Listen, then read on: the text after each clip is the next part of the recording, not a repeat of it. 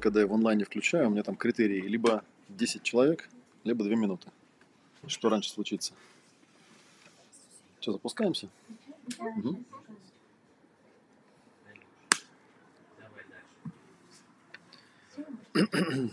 Так, хорошо. Добрый вечер всем. Проговорим на всякий случай, что сегодня семнадцатое мая. Вот, а лекция называется вот «Как можно быть всегда правым и зачем?». Вот, на самом деле это продолжение темы, да, это восьмая лекция, возможно, кстати, такая завершающая в каком-то смысле. Хотя у нас был, получается, большой перерыв, потому что мы там до майских как бы довольно интенсивно лекции были, и потом выпал я на две недели, получается, по крайней мере для тех, кто в онлайне, я довольно надолго пропал. Но хорошая новость в том, что зато в следующий раз я буду прям в следующий вторник, в это же время, так что заранее проговорю. Ну, соответственно, давайте припомним, что я тут делал. Сегодня тоже будет практика, примерно в том же стиле, но чтобы мы ее хорошо сделали, нам нужно сначала разобраться, о чем сегодня будет речь. Вот что у меня тут в анонсе написано, как обычно, я сам себе читаю анонс, который сам же себе написал когда-то, чтобы вспомнить, что я тут собирался делать. Восьмая лекция в серии «Что мешает нам легко и просто прояснять жизненные ситуации». То есть я напомню, что мы тут как-то в таблице посчитали, сколько лекций я начитал, что-то там за семьдесят уже вышло. И в каком-то смысле лек... ну, лекции, темы пошли по кругу, потому что изначально идея была в том, что вот тут книжки продаются, ну и как-то про каждую книжку какая-то лекция на тему чего-нибудь из этой книжки. Но я уже по каждой книжке, по-моему, раза по три что-то рассказывал, поэтому надоело, я решил что-то новое придумать. И у меня как раз запускается новый проект, называется «Магистратура». Это такой апгрейд для людей, которые прошли академию и хотят как-то систематически что-то прорабатывать. Потому что, ну, по идее, есть два стиля проработки. Да? Есть такой в стиле ремонта жизни. То есть, типа, берешь, что торчит, и с этим работаешь. Но люди, существа несистемные, поэтому они довольно быстро это отрабатывают. Дальше становится неинтересно, хочется какое-то продвижение. И у меня возникла идея сделать серию модулей на такие разные темы, которые... Ну, скажем так, они показывают, где у человека или у большинства людей находятся слепые пятна. То есть те вещи, которые они вот сами в качестве запроса не предложат, если придут даже на индивидуалку. Иногда бывает, когда человек этими вещами, ну, как бы не владеет, не знает, бывает такое, что человек приходит, ты понимаешь, где у него проблема, но как-то, как сказать, уговоры не работают, да, самого его как-то ткнуть носом не удается, потому что он, ну, он просто не видит, и все. Вот. Ну и, соответственно, там первая была, если так вот припомнить, да, то есть какие... такие самые общие категории препятствий бывают. Первая лекция была про помощь и предательство. Понятно, что это любая помогающая профессия, она часто сталкивается с тем, что если пришел человек, и у него есть эмоциональный заряд просто на тему помощи, а это, кстати, сплошь и рядом встречается, потому что большинство людей, которые ходят по улицам, если к ним там подойти и сказать, что, ну, типа, я психолог, давайте помогу, то они по большей части испугаются, да, скажут, типа, не, мне не надо, у меня все хорошо, хотя у них вообще все нехорошо, и это можно там легко наблюдать. И просто. Почему? Потому что действительно помощь и стремление помочь, там очень много всяких нюансов. Многие люди получали помощь, о которой они не просили, или не получали, когда просили, ну и в разных других вариантах. Короче, все это очень часто превращалось в какую-то нехорошую историю. Часто люди помогают из каких-то корыстных соображений, опять же. С терапевтом-то все просто, пришел, деньги заплатил, как бы, да. Все, он тебе помогает. Не заплатил, не помогает. То есть никаких, никаких проблем нет. Но с точки зрения заряда это такой существенный барьер, который тоже стоит прояснить. Потом мы говорили про влияние памяти и опыта на текущее состояние. Вот, и я там рассказывал, что возьми любого человека, спроси его, кто ты. Ну, обычно человек начинает вспоминать что-то о себе. А воспоминания – это тема такая скользкая. У каждого человека, опять же, есть туннель восприятия. То есть, по сути, он воспринимает и вспоминает о себе то, на что он в данный момент настроен, условно говоря. Вот, и поэтому, если человек, например, считает, что он, я не знаю, там, задрот, к примеру, да, то он как бы вспомнит кучу эпизодов, где именно таким он и был. Просто потому, что сейчас он такой. А потом его отпустит. Ну, это вот очень, наверное, ярко и характерно, особенно проявлено в случае, когда работаешь с людьми, которые, э, ну, так называемой депрессии, там, не в клинической депрессии, которую врачи лечат, а вот такая бытовая, когда люди чем-то там расстроены, говорят, ну, типа, я в депрессии, расстроен чем-то. Если такого человека попросить вспоминать, там, что у него было в прошлом, то он будет вспоминать эпизоды, связанные с, деп... ну, с депрессией. Собственно говоря, это первый, э, первый шаг, который предстоит сделать, это показать человеку, что он не все время в этом состоянии, а он в нем периодически просто находится. Да? у этого состояния есть начало, длительность и завершение. Если, в принципе, вычислить, с чего оно все начинается, можно вычислить какой-то триггер, можно понять, почему он в это состояние впадает, ну и как-то с этим триггером поработать и убрать это состояние. И вуаля, типа окажется, что человек, человек может быть и в других состояниях. По этому поводу даже есть такой анекдот, да, что психотерапевтам говорят, вы деньги берите вперед, а то вы там случайно человеку выключите какое-нибудь состояние, он же потом скажет, что у него не было никогда его. Потому что субъективно ему он так и будет себя ощущать. Это даже как бы хороший признак.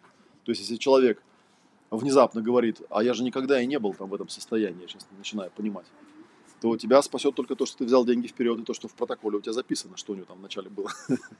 Потому что если его отпустило, то его отпустило вместе с... Как бы его отпустило в прошлом, в настоящем, и в будущем он просто в другом состоянии, и вспоминать себя будет тоже по-другому. Вот. Потом была лекция про важность общения и эмпатии. Опять же, да, я там рассказывал всякие истории. Сейчас вот как-то уже подзатерлась эта история, что каждый раз, когда я рассказываю про какую-то практику, я рассказываю, что есть такие две фазы, да. Есть такая как бы ночь и день, да. Ночь – это загрузил, сфокусировался, понаблюдал, да, такая пассивная фаза. И вторая фаза, ну, там, с закрытыми глазами. Потом открыл глаза, ну, собственно, выговорил, выгрузил, проявил, как бы, да. Этот цикл, он довольно известный, он описан еще в самых старинных книжках. Последний раз, например, я встречал описание в Бхагавад-Гите, то же самое, там есть ночь Брахмы и день Брахмы, да. Непроявленное состояние и проявленное состояние. Оно работает циклически. То есть понаблюдал, выгрузил. Ну вот там, если про, про первую фазу, ну, более-менее можно объяснить человеку, что это такое, хотя тоже у некоторых не совсем доходит, как бы такая фаза медитации, условно говоря, фаза наблюдения, то вторая фаза, она подразумевает выговаривание или выписывание на какой-то внешний носитель того, что ты там накопал. Ну, вот, и я вот рассказывал, да, что бывают такие клиенты, которые говорят, ну, мне неудобно рассказывать, вот у меня там есть неприятности, можно как-то их проработать, никому не рассказывая вот об этом, да, вот вам не рассказывая, например.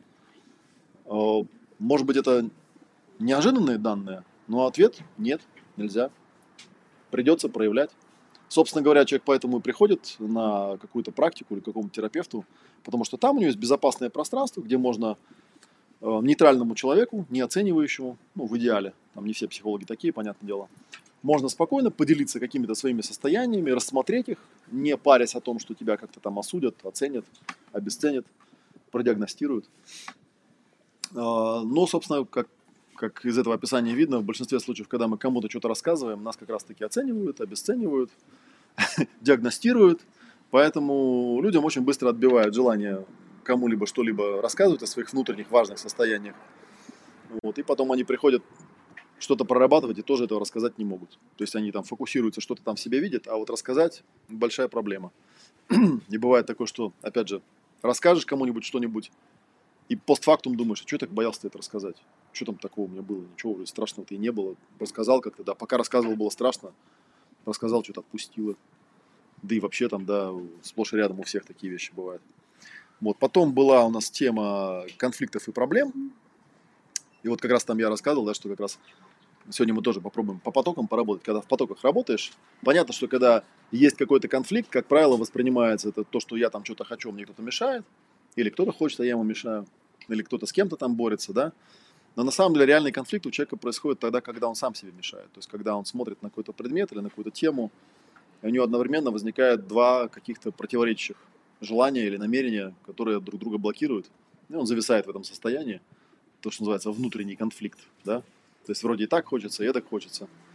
Как правило, это происходит потому, что он, собственно, не осознает, что именно за намерение у него там есть, или что за потребности, поэтому блок такой достаточно серьезный. Была довольно интересная лекция про растождествление вины и ответственности, которую стоит послушать, там в архивах можно на канале найти.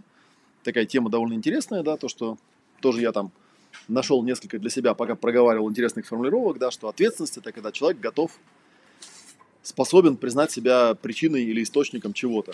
Ну, соответственно, он может это как-то поменять. А вина – это такое странное чувство, когда тебе присваивают, как бы говорят, что ты типа источник, только решения никакого нету. И вот ты ходишь и мучаешься, да, с осознанием того, что вроде причина как бы ты, хотя это противоречие в терминах, потому что если ты причина, то ты можешь это изменить, по идее, да. Если ты изменить это не можешь, то ты не причина. Если это не причина, то что виноватиться, как бы, да, что было, то было. Такая вещь, кстати, довольно недавно с кем-то из клиентов это обсуждал, да, что часто же бывает такая вещь, когда, ну, если посмотреть на любого человека, то можно, наверное, догадаться, что когда он что-то делает в конкретный момент времени, то ему в этот конкретный момент времени кажется, что он делает все правильно. Ну, иначе он не стал бы делать. если он нормальный, конечно, психически. Вот. Но иногда постфактум, уже сделав, как бы, да, он оглядывается и понимает, что все сделано не так и неправильно. И его начинает мучить чувство вины. Хотя, по идее, от этого чувства вины можно избавиться очень просто, сказать себе, на тот момент, когда я это делал, я-то считал, что я делаю правильно, это я сейчас считаю, что я неправильно сделал. Ну, соответственно, надо сделать выводы и больше так не делать, например. А то, что сделано, то сделано. Ну, как бы, если бы ты не сделал тогда ошибку, то ты, наверное, бы и не понял бы никогда, что это ошибка. Иногда такое бывает. Но, к сожалению, нас как-то учат по-другому. Нас и в школе тоже так учат как-то криво, да, что ошибка – это плохо. Ошибка – это опыт. Чего такого? По поводу нее там ходить, быть виноватым нет никакого смысла вообще абсолютно. Была лекция про изменения, про неизбежность изменений и про то, что, да, это тоже такая большая тема, когда человек сидит в своей там коробочке привычного существования, и, как правило, он изменениям сопротивляется просто потому, что по умолчанию, ну вот как, как есть, оно же неплохо, я же живу как-то, существую, а если поменяю, неизвестно, что будет. Поэтому как бы лучше ничего не менять. Ну и обычно люди меняют что-то, только когда у них критическая масса какая-нибудь наступает, то есть когда уже не менять нельзя, то есть когда уже очевидно становится, что так жить нельзя, тогда только меняют. А это как бы не очень правильный подход. По идее, нужно как бы эту критическую массу самому себе создавать, и тогда все будет меняться легче и быстрее. Вот. И что там было? И последнее у нас было то, что нашей жизнью и нашим восприятием рулит обычно не сам человек. Кстати, тоже вот я все время наблюдаю, иногда бывают такие... психологи-самоучки, да? Ну, вся неприятность идет от стресса. Чтобы не было стресса, надо успокоиться. Просто успокойтесь, и все. Универсальный совет на все случаи жизни. Просто успокойтесь. Думаешь, отлично вообще. Как я раньше до этого не, не додумался. Надо было просто успокоиться. Я что-то нервничаю, как бы, да? Вот. Всегда. Ладно, я думаю, сейчас нас там найдут, те, кто потерял. Или я потом видео возьму. Белое Облаковское. А, что бы я говорил-то? Прежде чем оно отвалилось. Я прям как почувствовал. А, про понервничать, да. На самом деле, ну да, что человек такой, типа, нервничает, нервничает, потому что он решил понервничать. И забыл, что можно решить не нервничать. Ну, так же не бывает на самом деле. Поэтому в основном приходится работать с такими достаточно глубокими темами, да, там, с подсознанием. Разбираться, откуда все это взялось, да. И это, собственно говоря, доходишь до этих вещей тоже только через некоторое время. По идее, для того, чтобы до этой темы дойти, нужно сначала разобраться с помощью, потом с памятью, потом с общением, потом с конфликтами, потом вот с этой виной, потом с изменениями. Только потом до тебя доходит, что, блин, тут все несколько сложнее, чем тебе кажется. Если кто-то не может успокоиться, это не потому, что ему в голову не приходило спасительные мысли о том, что надо просто успокоиться и все. Вот. Ну, собственно, вот сегодня я хотел как раз чуть-чуть поразбираться с вами с такой интересной темой. Да, это правота, да, и откуда берется... потребность такая, быть правым. На самом деле, это одна из базовых потребностей. Можно, наверное, составлять разные списки базовых потребностей, но можно, в принципе, не заморачиваться и назвать там буквально там, три, наверное. Да? Ну, первая базовая потребность – это потребность безопасности, потребность выживать. Как бы мы живем тут в телах, да, в рамках этой игры. Выживать – это важно. И можно довести это до такой степени, что, в принципе, в каком-то смысле все, что я делаю, так или иначе, оно направлено на то, чтобы как-то выжить, то есть как-то продолжить свое существование. Ну и многие вещи этим объясняются, да? Собственно говоря, даже там вот какие-то там эти травмы э, тоже можно объяснить э, нехорошей привычкой нашего мозга, попадая в какие-то неприятности. Э, просто в ситуациях, когда нет решения, да, есть такой, такой паттерн записи, я, по-моему, рассказывал, да, что когда мозг попадает в ситуацию, когда решения нету, то мозг говорит себе, ну окей, раз решения у меня нету, значит я запомню, как оно было, если я в конце не сдохну, то, собственно, это и будет мое решение. И буду потом это каждый раз повторять просто, и все. Руководствуясь такой простой, даже не логика, наверное, да, а просто какая-то сцепка такая, да, что ну в прошлый раз же не умер, и в этот раз не умру. И вот ходит человек там, да, и воспроизводит какие-то там негативные эмоции, которые были в прошлый раз, просто потому, что он никакого другого решения себе не придумал. Потому что не задавался такой себе задачей просто, вот и все. Есть еще одна такая потребность, она называется потребность в доминировании, да, или потребность в статусе, которая в каком-то смысле... обеспечивает предыдущую потребность, потому что если у меня есть статус в стае, например, или в социуме, или в обществе, да, то есть меня как-то уважают, мне дают внимание, мне дают ресурс какой-то, да, и поэтому я лучше выживаю. Но обычно у людей это тоже воспринимается как отдельная такая потребность. Многие люди вот из свеженького, да, например, я долго не мог понять, зачем люди парятся на тему количества лайков в соцсетях, да, вот, казалось бы, какая разница, что тебе эти лайки дадут. Однако, что они мне дают? Они мне статус дают, потому что лайки это рейтинг, да, там просмотры это рейтинг, там какая-то циферка получается. Вот я там смотрю, думаю, сколько у меня там людей в онлайне смотрит, да, это же тоже рейтинг, да. То есть мне приятно, что там какое-то количество, несколько там десятков людей мне уделяет внимание. Почему мне приятно? Потому что в идеале или там в потенциале я могу их задействовать как ресурс. Я могу у них денег попросить, например, да, ну там за что-нибудь. И они мне, наверное, дадут. А может и нет. Но некоторые люди, они как-то отрываются от, от земли, и им, по-моему, важны просто вот количество лайков, я не знаю зачем, потому что организм так это воспринимает, что если много-много людей меня одобряет, значит, у меня есть некий статус в их глазах, ну и значит, якобы у меня все хорошо. Ну, с этим как бы тоже можно разбираться, да, это, кстати, больше отношение имеет к эмоциям, к эмоциональным состояниям, про эмоции у меня из коллекции было. А сегодня вот мы до третьей потребности доберемся, это потребность быть правым. Зачем такая потребность нужна, куда это нас приводит? И что из этого получается в итоге? Ну, первое, я, наверное, вот у вас попробую спросить, а зачем вообще? Ну, во-первых, мне интересно, а вы в себе когда-нибудь ощущали вот эту вот, да, такую, ну, потребность быть правым? Было же такое? А зачем? Зачем быть правым? Эго хочет утвердиться. Ну, эго хочет утвердиться, это такое масло масляное. А зачем эго утверждаться? Чтобы эго существовало. Чтобы выжить, потому что если социум, если ты говоришь, если как бы подтверждает твою правоту, значит, ты, ну, грубо говоря, подтверждение твоей значимости, правости, mm. не знаю, не знаю, как-то так. Кажется, ну, в... уверенным в себе. Опять же, зачем? Да, вот за... Зачем мне быть уверенным в себе? А зачем? Ну да, получается, что в каком-то смысле это очередной такой апгрейд, да, то есть с одной стороны, чтобы выжить, с другой стороны, чтобы продоминировать, да, для этого нужно быть правым. И не просто быть правым, да, получается других убедить в том, что я прав. Да, и как-то, в общем, типа это самое, да. Ну, я думаю, прав еще, во-первых, если человек не прав, ему больно становится. А почему больно становится? Его личность, ну, его, его личность, мне кажется, она так...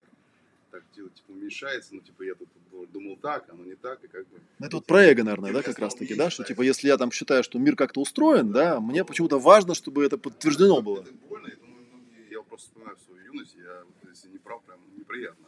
Ну, еще есть различия, если в деловом плане, да, где ты просто, ну, знаешь, что тебе надо решение продавить, или в эмоциональном иногда плане, да, вот разные вещи, когда ты на эмоциях доказываешь, просто с кем-то ругаешься, там... Ну, типа, да, что моя... Моя картина мира правильнее, чем твоя. Тут надо разделить. Да, что я как бы прав, я тут главный. Я тут... тут надо я разделить. Мы когда считаем, что мы действительно правы, или мы хотим казаться правыми. Потому что мы можем дум... понять, что да, человек же мне правильно объясняет, и я, наверное, не прав. Мы продолжаем доказывать. Но я из принципа, да, буду настаивать на своем. А если ты действительно думаешь, что ты прав, то надо научиться доносить свою информацию до ну, людей да, да. и убеждать. Вот ну, вообще, сам... не оценки, а зачем?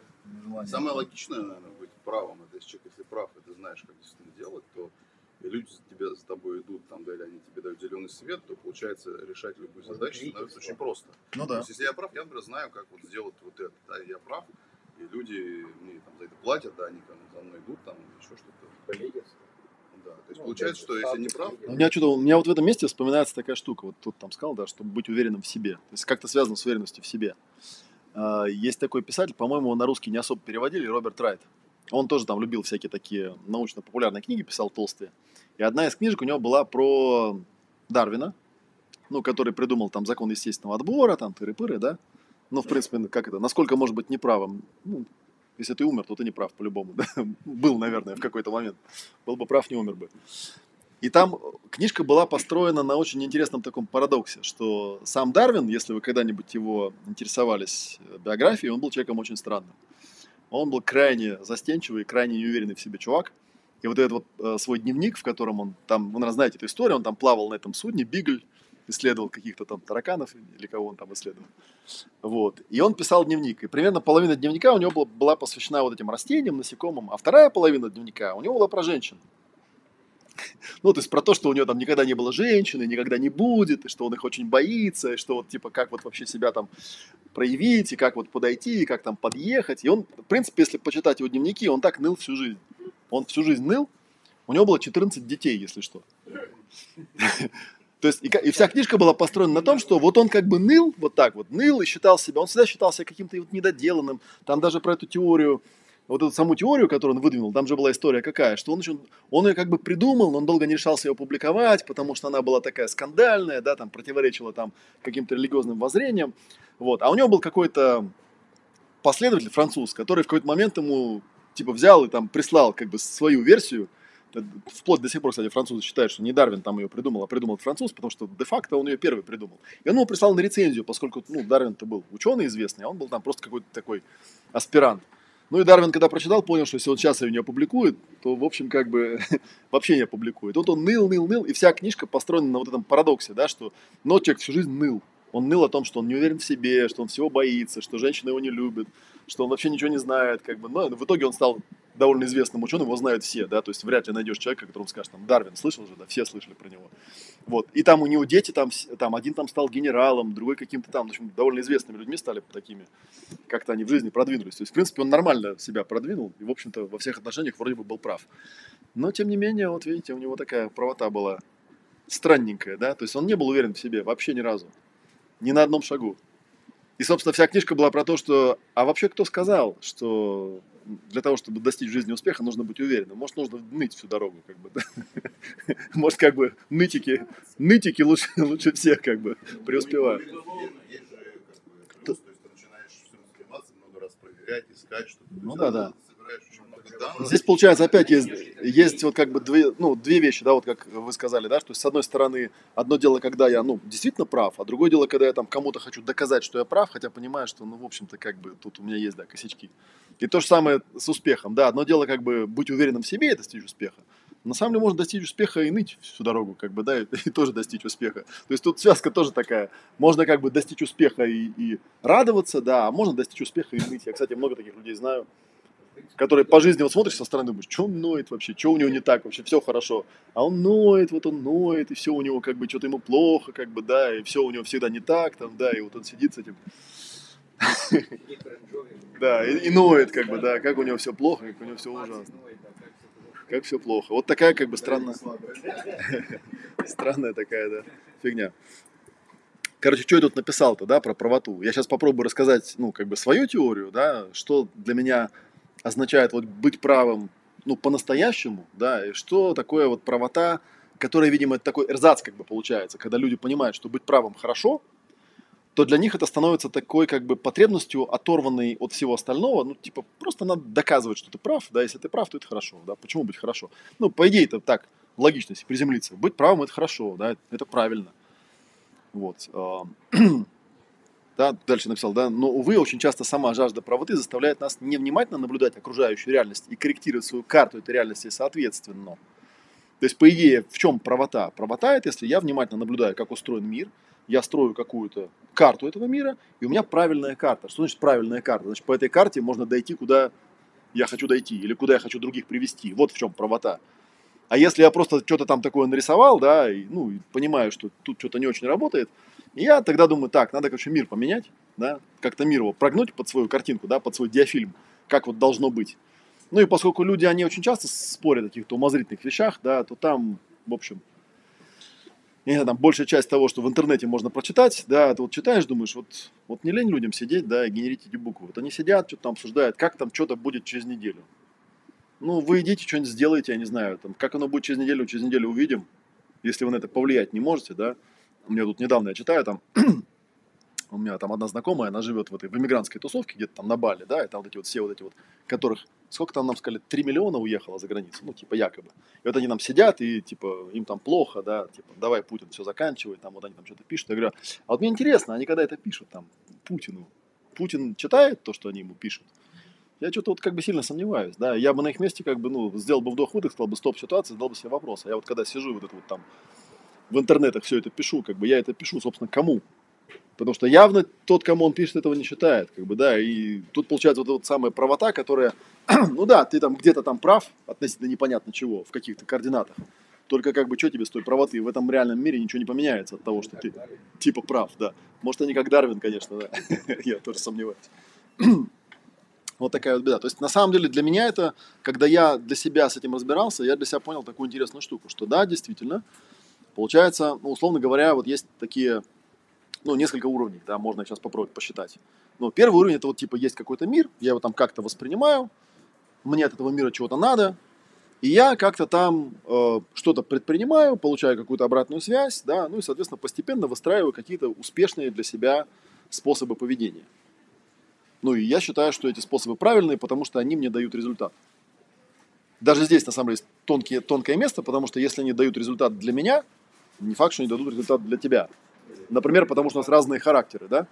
Если я тебе это буду советовать, там, типа, знаешь, вот, типа, как там классно, как у меня один знакомый был, мне, говорит, всю дорогу рассказывали, как клево вот, э, э, окунуться в ледяную купель, да, типа, окунаешься, выходишь, тебе там жар прет такой, да, ты вообще такой на энергии, мне все это рассказывали, хотя я что-то чувствовал, что, наверное, нет. Вот, и он там поехал в какое-то, в какое-то место, где была купель, залез в эту купель, вот, и потом пишет, ну, говорит, что я могу сказать? Это неправда. Мне стало очень-очень холодно, я замерз, как бы, стало мне очень плохо, я после этого простудился вообще, как бы, да, и три дня болел. Собственно, вот, как, вот такой, как бы, вывод. Но это я не к тому, что там, я там обесцениваю водные процедуры, но просто, как бы, каждому свое, что называется, да. То, что у меня был тоже такой товарищ, который любил очень всякие там водные процедуры, он там был бывший наркоман, оттягивался на всех наркотиках, какие есть, потом они ему все надоели, как-то его отпустило. Но он всегда себе придумал какие-то экстремальные там виды занятий, там, да, мог там залезть там в ванную со льдом и лежать, например, тридцать минут и кайфовать, как бы, да, и поскольку он кайфовал, он считал, что всем другим тоже будет так же кайфово. И вот у меня была однажды история, он там еще, он там считал себя банщиком, однажды затащил меня в баню, так меня попарил, что я потом болел целый день. Тоже, я уж не знаю, что он там со мной сделал. И когда я с ним затеял разговор на эту тему, что как бы вот твои эти экстремальные практики, да, когда там, ну, ты, когда в сауне плюс четыреста, как бы, да, а потом ледяная купель со льдом, там, ну, это как бы не камильфо, не для каждого. А он с такими круглыми глазами мне говорит, ну, подожди, я ведь все это испытывал на самом себе. Я говорю, ну да, но ключевое слово на самом себе. Он говорит, а что не так-то? Я говорю, ну, не так тут то, что я – это не ты, а ты – это не я. Если ты испытывал что-то на самом себе, это не значит, что у нас работает на мне. Для него это было прям как гром с ясного неба, типа, вау. Типа, это новая идея, новая мысль, как бы, да. Хм, типа, вот это да. Оказывается, если мне что-то хорошо, это не обязательно хорошо всем остальным. Типа, а что так бывает, да, ничего себе. И это тоже как бы важный момент, да, вот разделить эти вещи, понимать. Вот. Ну и другой момент, да, что когда ты улавливаешь такую штуку, что правым быть хорошо, правым быть как бы полезно, то иногда эта потребность, она как бы отрывается от основы, ну и становится просто вот почему-то очень важно доказать какую-то свою правоту кому-нибудь. Хотя, мне кажется, наверное, любого человека, ну, теоретически можно вылечить, наверное, задавая ему вопрос, зачем ты сейчас пытаешься доказывать свою правоту, то есть для чего, чтобы что изменилось-то? Да, ты мне там доказываешь, что что-то там как-то вот так устроено. Ну, допустим, ты мне это доказал, и что? Что изменилось-то? Типа, теперь что-то нужно пойти сделать, потому что это же все сводится к тому, что мы будем делать, исходя из этой правоты.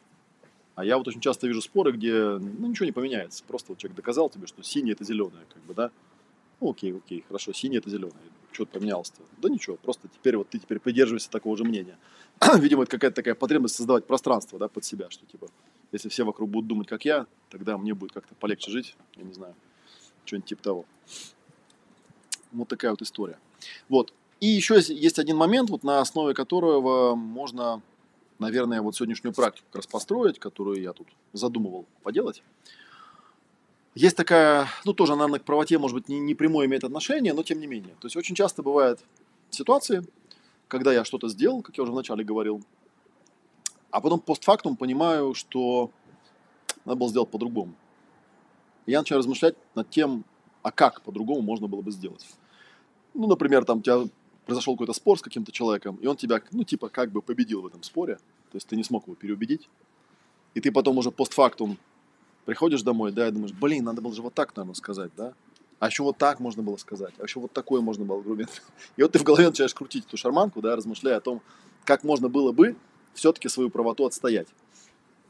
Вот, я часто повторяю, что когда что-то прорабатываешь, э, ну, моя практика, я называю процессинг, да, когда в процессинге что-то прорабатывается, есть такое очень простое правило, что для того, чтобы человек смог получить какой-то успех, нужно понаблюдать, что он интуитивно, автоматически в подобных ситуациях делает, и просто это алгоритмизировать, и вот по этому алгоритму довести его до какого-то понятного результата. А это очень распространенная ситуация, когда человек в какой-то ситуации накололся, не смог найти готового решения, он потом постфактум сидит и переживает о том, что этого решения не нашел, и пытается эту ситуацию как бы перепроиграть у себя в уме. Ну и некоторые там Некоторые придумывают всякие поговорки, типа там после драки кулаками не машут, хотя, собственно, почему бы после драки его махать кулаками, как бы, да, по крайней мере, сделать какие-то выводы, потому что тогда у человека, получается, в голове как бы остается такой, ну, как бы, как будто незаконченное какое-то дело, да, это еще называют незаконченный гештальт, то есть он хотел, чтобы что-то произошло, оно не произошло, а само намерение-то у него, ну, никуда не делось, например, он хотел быть там правым, хотел кого-то в чем-то убедить, и у него не получилось, у него эта штука зависла, и она его будет беспокоить, потому что для него это незаконченное какое-то дело. И вместо того, чтобы сесть, грубо говоря, там сесть, взять бумажку и написать, ну, хорошо, там, в реальном разговоре я не справился, но я сейчас могу попробовать перепроиграть этот разговор таким образом, чтобы, ну, как-то все аргументы, которые я видел, там, посидеть и подумать, как я мог бы их опровергнуть. Вот мы нам по дороге шли, обсуждали на тему того, что у меня был один знакомый, у которого случайно, мы там что-то не помню, чем мы там у него прорабатывали, обнаружили такую интересную закономерность. Он работал, э, сейчас я вспомню, кем-то он там работал.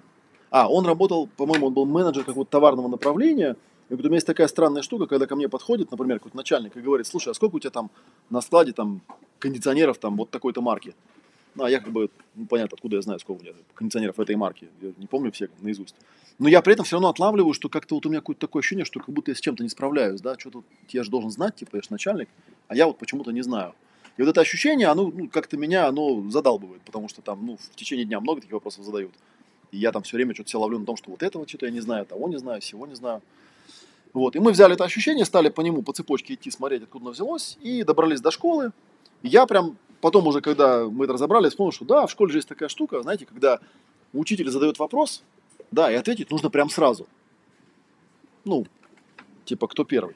Я еще там учился, в, до четвертого класса я учился в, в классе для особо одаренных детей, вот, и это хорошо. Но был один минус, все особо одаренные. Вот, и они все хотят первыми всегда быть. Я потом, кстати, когда в обычную школу попал, меня все одноклассники сумасшедшим считали, потому что там обычно же, когда учитель задает вопрос, там все такие, типа, ну, чтобы не вызвали, да? А я-то по привычке с этих первых-четырех лет там, да, типа, первые, то все, ну, Матвей сумасшедший, смотрите, как бы, да, всегда хочет быть первым. Ну, учительница тоже раздражала, потому что, ну, типа, что лезет-то все время. Но, но, тем не менее, вы же вспомните, да? Когда человеку задают вопрос, и он не может на него сразу ответить, ну, его там называют тормоз там, тупой, да, типа тупишь, тормози, то есть это как бы типа плохо считается. И поэтому как-то тебе прививают такую странную идею, что если тебе задали вопрос, и ты не можешь на него ответить прям сразу, то ты типа тупой. Хотя на самом деле в реальной жизни гораздо правильнее на, на вопрос ответить правильно, а не быстро. Ну, как правило, у тебя есть там минутка-две подумать, в реальной жизни-то, да, если что-то нужно сделать. Но почему-то вот считается, что это очень важно, ну, типа, проверить, насколько быстро ты отвечаешь. То есть вместо того, чтобы научить тебя просто отвечать на вопросы, там, неважно, сколько у тебя времени. Мы разговаривали про математику, да, вот интересно, да, что э, там учитель по математике задает э, ученикам задание там за пять минут до конца урока. Типа, вот давайте за пять минут, сколько вы там успеете решить. Ну, я просто учился на физфаке, я знаю многих математиков и физиков, я могу сказать, это люди крайне интровертные, шизоидного типа. У них как раз вот обратная штука. Им, чтобы что-то решить, им нужно вот сесть, закрыться, успокоиться, подумать, и тогда они решат. Я не думаю, что на свете есть гениальные математики, которые на вопросы отвечают вот так. Ну, то есть, возможно, они на какие-то вопросы отвечают просто потому, что они миллион раз на них отвечали, и для них это элементарная фигня. Какое-то там квадратное уравнение решить, или как там какой-то дискриминант вычисляется, конечно, легко ответят. Но это не потому, что они с самого начала это знали, конечно же, нет. Получается противоречие такое в терминах, да, то есть если ты хочешь человека научить, так ты дай ему время подумать, он подумает и скажет тебе, дай ему столько времени, сколько ему нужно, он тебе даст правильный ответ, а не устраивать ему стресс, типа, да, там, это вот, знаете, типа, можно человеку дать инструкцию, давай поднимай, поднимай, поднимай, быстро-быстро поднимай, понятно, что делать, да, или там, беги, беги, беги, быстро беги, понятно, что делать, да, а теперь смотрите, думай, думай, думай, быстро думай, думай, быстро думай, понятно, что делать? Ни хрена не понятно, как можно быстро думать? Каким, что нужно напрячь, в каком месте, чтобы быстро думать начать. Я, кстати, со школы не понимал этого. Думай, думай, быстро. И там, знаете, или как там, что, где, когда, там, минута, да. Думай, думай, думай, думай. А, а что сделать-то надо? Вот поднимай, мне понятно. Или беги, тоже понятно, да. Или там, ну, что-то такое. А вот думай, это каким местом надо, что там, где разогнать. Давай там мозги давай разгоним, там, как, как разогнать мозги, что нужно сделать, что там, уши размять, я не знаю, что, скажите мне, что сделать. Я сделаю, как бы, да. Но я потом просто понял, что это какая-то изначально какая-то кривая штука, она реально ничего не дает. Ладно, вернемся к этой теме, да, к практике. Я сейчас попытаюсь практику объяснить. То есть вот у человека есть такая штука интересная. Короче, когда мы с этим товарищем это нашли, что на самом деле в реальной жизни ты можешь дать себе разрешение э, вопреки тем настройкам, которые тебе там в школе, или родители, или во дворе, или еще где-то загрузили, что типа умный это, который все быстро делает. Да нет. Есть вообще психотип такой, да, как, как там говорят, там типа быстро это медленно, но без перерывов, да. То же самое, вот я, например, к этому психотипу отношусь. Я всегда вот в школе, когда я учился, я всегда думал, а какая разница, быстро я ответил или не быстро? Главное, чтобы я правильно ответил. Вот если я быстро ответил, ну неправильно, и что, какой смысл? Зато первый типа, что ли, да? Зато был прав? Или что? Первый успел? Смысла же в этом нет. Ну, внимание к себе привлек, допустим. Но это как бы такая сомнительная заслуга, на самом деле. Почему мне не могут дать времени, чтобы я там подумал, спокойно разложил по полочкам, ну, выработал какое-то решение, пришел и объяснил, что, ну, типа, мне кажется, надо сделать вот так. Да, казалось бы, вот так. Здесь вот примерно та же самая вещь получается, да? Вот сейчас попробую я увязать эти две вещи. То есть получается, что в жизни происходит? Случается какая-то ситуация, где надо было реагировать быстро, а у меня, ну, вот какой-то скорости не хватило. Я там не сообразил, что нужно было на самом деле сделать. И теперь меня это по жизни беспокоит, что там где-то был эпизод, где я не сообразил, что нужно было сделать. И вместо того, чтобы просто взять этот эпизод и разложить, и посмотреть, как бы, да, а как можно было бы сделать, да, и как-то его довести до какого-то результата, и просто проговорить для себя, ну да, вот так вот можно было бы сделать. То есть завершить этот гештальт, это называется, да. Кстати, есть такое интересное наблюдение, что как только ты эту ситуацию додумал до конца и понял, как можно было бы сделать, чтобы она сама себя разрулила, вот почему-то эти ситуации перестают возникать. Там же есть еще одна особенность, что когда у тебя есть вот это незаконченное намерение, которое ты хотел что-то сделать, у тебя не получилось, и оно у тебя там где-то зависло, то... Ну, это карма называется, короче говоря, да? То есть вот эта штука, она начинает тебе постоянно подбрасывать похожие какие-то ситуации. Если ты продолжаешь с ними все так же не справляться, то у тебя постепенно накапливается целый такой хвост похожих ситуаций, где ты одинаково с чем-то не справляешься. Но почему-то тебе не приходит в голову, как бы, да, сесть и подумать, а что можно было бы сделать в той ситуации так, чтобы она реально для меня завершилась. А это на самом деле очень такой существенный момент, ну, в частности, для правоты, да, то есть, что нужно было бы сделать, чтобы там быть правым, что нужно было бы сделать, потому что в той ситуации там и тогда, может быть, мне не хватило времени, может быть, не хватило знаний, может быть, не хватило ресурса, а может быть, даже просто в силу возраста я там с чем-то не справился, ну, не хватало мне данных. И меня, собственно, беспокоит это просто потому, что здесь и теперь-то у меня эти данные есть, и время есть, да, и понимание есть, но туда уже как бы не вернешься, и почему-то я об этом беспокоюсь. Хотя, на самом деле, зачем об этом беспокоиться? Можно это разобрать здесь, сейчас, и на будущее эту проблему себе разрулить, больше так никогда не делать или делать так, как ты придумал. Вот что-то типа того. Короче, не знаю, что вы из этого всего поняли, но сейчас мы попробуем посканировать э, как раз ситуации. Да, у меня была идея такая, да, что можно попробовать посмотреть, как вот мы делали в прошлом, настоящем, будущем, ситуации, когда я хотел бы, чтобы это снова случилось, и когда я не хотел бы, чтобы это снова случилось. И вот вторая как раз она интересна на тему того, что когда я не хотел бы, чтобы случилось вот так, как бы я хотел бы, чтобы случилось вместо этого. На самом деле, как ни странно, это довольно глубокая тема. Если ее по-настоящему копнуть, то можно оттуда выкапывать даже какие-то свои очень глубокие потребности. Потому что я вам рассказывал эту историю, да, что-то в чистом языке, я не знаю, есть тут книжка по чистому языку? Нет уже. Раскупил. Популярная какая, а? Нет, ясный язык – это про изучение иностранных языков, про другое.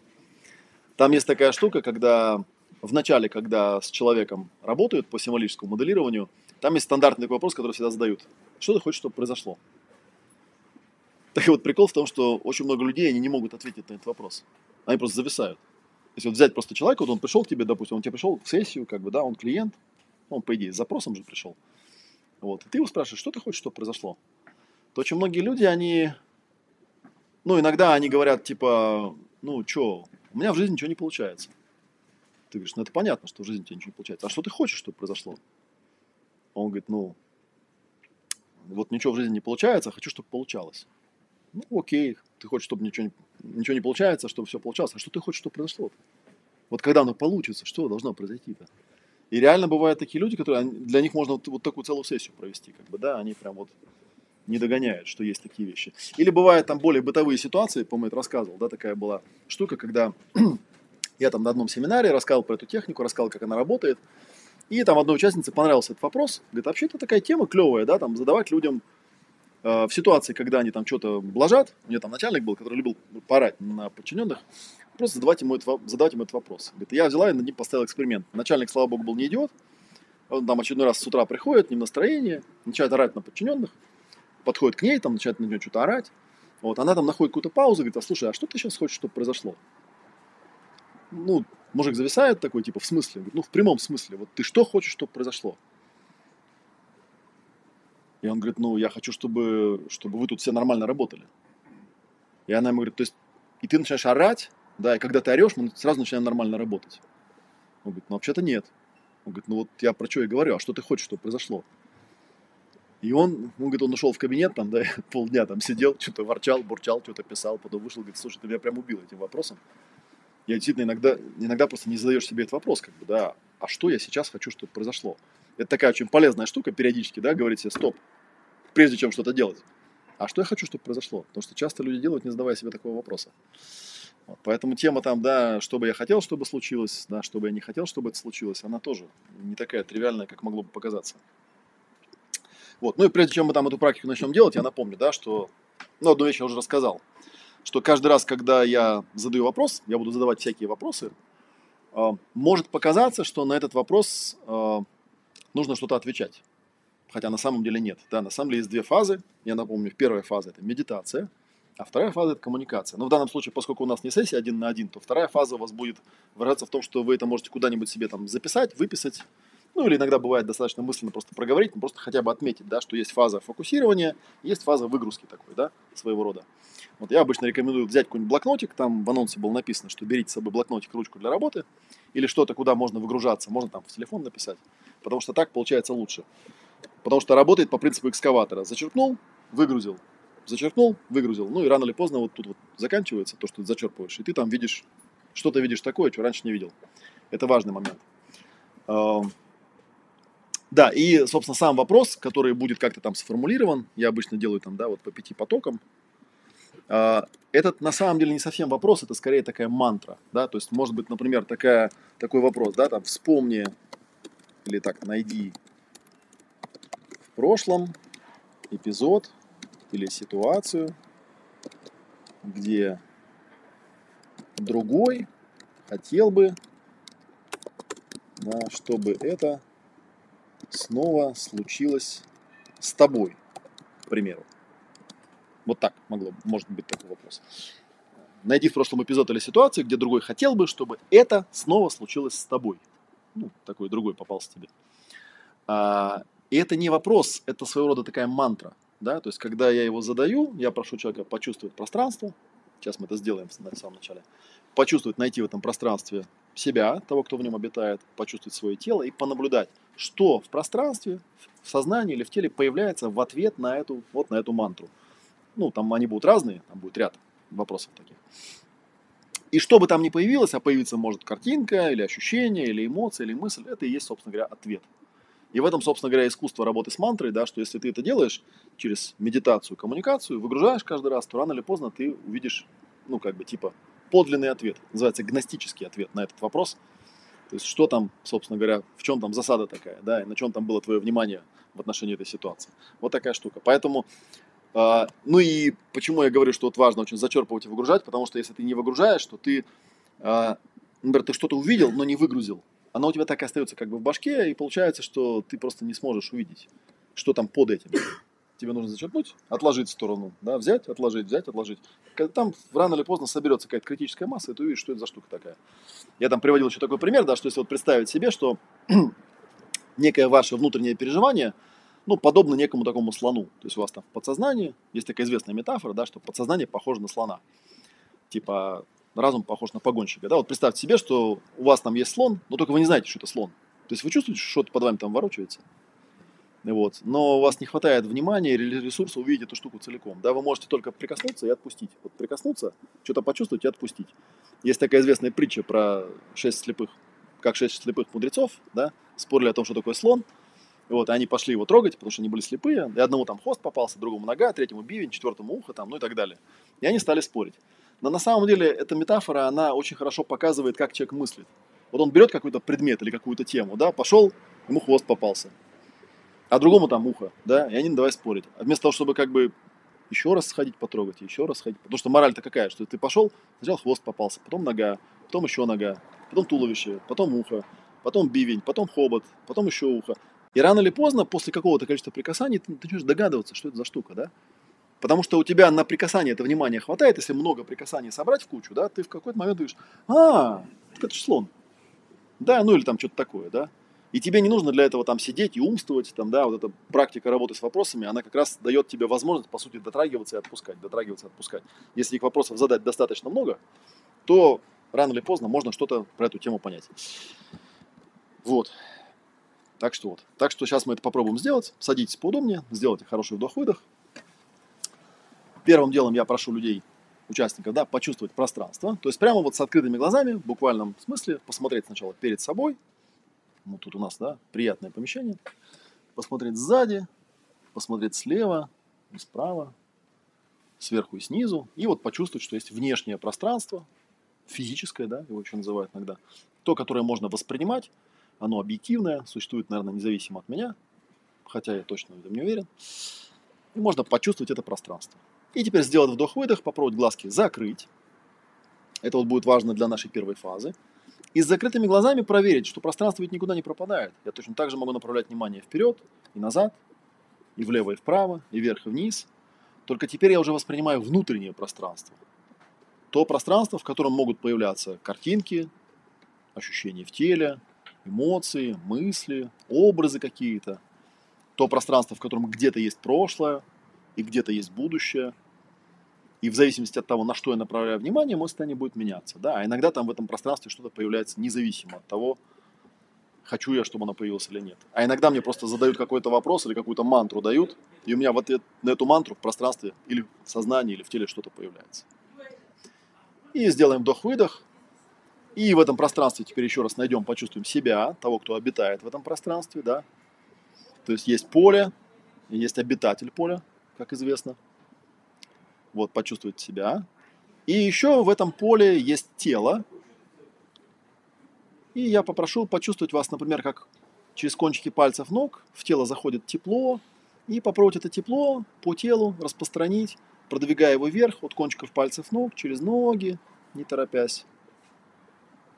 Через туловище по позвоночнику, пока не доберетесь до макушки головы. И потом по плечам, через руки, до кончиков пальцев рук, так, чтобы тело целиком ощущалось от кончиков пальцев ног до макушки, до кончиков пальцев рук. Вот, есть тело. То есть, получается, у нас есть пространство, у нас есть я в этом пространстве, да, сознание, и есть тело в этом пространстве. И теперь каждый раз, когда я буду вам задавать какой-то вопрос, да, мы будем закрывать глаза и наблюдать, что в пространстве, в сознании, в теле появляется в ответ на этот вопрос, что бы там ни появлялось. И потом в какой-то момент, когда что-то будет проявляться, вы будете куда-нибудь это выписывать или выгружать с тем, чтобы оно там накапливалось. И, может быть, тогда мы что-нибудь интересное обнаружим. И давайте сделаем хороший вдох-выдох. И первый вопрос, который я вам задам. А, можно еще вот такую штуку сделать, да, чтобы нам попроще было. Вот сейчас попробуйте сделать вдох-выдох, оставаясь с закрытыми глазами. И понаблюдайте. Вот если я вам сейчас дам такую инструкцию, найди в прошлом какую-нибудь ситуацию. То есть вы начнете что-то вспоминать, направляя внимание в прошлое. Да? Понаблюдайте, а вот прошлое в пространстве, оно у вас где находится? Куда вы направляете внимание, когда пытаетесь что-то вспоминать? Потому что обычно, когда человек работает с пространством, ну, там, с прошлым или с будущим, он всегда куда-то направляет внимание, да, и у кого-то там прошлое бывает внизу, у кого-то прошлое бывает сзади, у кого-то бывает слева, да, у кого-то бывает где-то в глубине, там, да, то есть вот что-то такое, да. Вот просто отметьте, да, что есть такое пространство прошлое, прошлого, да, и можно почувствовать его именно как пространство, пространство прошлого. Отметьте, где оно у вас находится. Ага. И сделайте вдох-выдох. И наоборот, как бы, да, есть еще будущее, это которое еще не случилось, но может случиться, причем может случиться в разных вариантах. Есть такое пространство вариантов. И каждый раз, когда я пытаюсь представить себе, что там в будущем может произойти, я ведь тоже куда-то внимание направляю. Вот понаблюдайте, а где у вас пространство будущего? Куда вы направляете внимание, когда пытаетесь представить, что с вами будет? Пока еще оно не происходит, но оно может произойти. Где у вас это будущее? Опять же, да, у кого-то он там снаружи будет, у кого-то впереди, например. Ну, есть всякие другие варианты. У кого-то вверху, а может быть у вас какая-нибудь там особенная форма, типа по диагонали справа вверху. И вот почувствуйте, да, что есть такое пространство будущего. И теперь можно почувствовать пространство прошлого и пространство будущего, и почувствовать себя, который здесь и сейчас, да? То есть он как бы получается между будущим и прошлым. И может даже в какой-то степени управлять, да, тем, что именно из пространства будущего будет попадать в пространство прошлого. То есть какие варианты будут сбываться. А может быть даже может этим как-то управлять. В зависимости от того, как он будет направлять внимание. На какие варианты будущего он будет направлять внимание, и что будет у него тогда в прошлом проявляться. Это вот интересно. Так, ну теперь сделаем хороший глубокий вдох-выдох. И первая мантра будет такая. Ощущая пространство, себя и свое тело, найди в прошлом эпизод или ситуацию, где другой хотел бы, чтобы это снова с тобой случилось.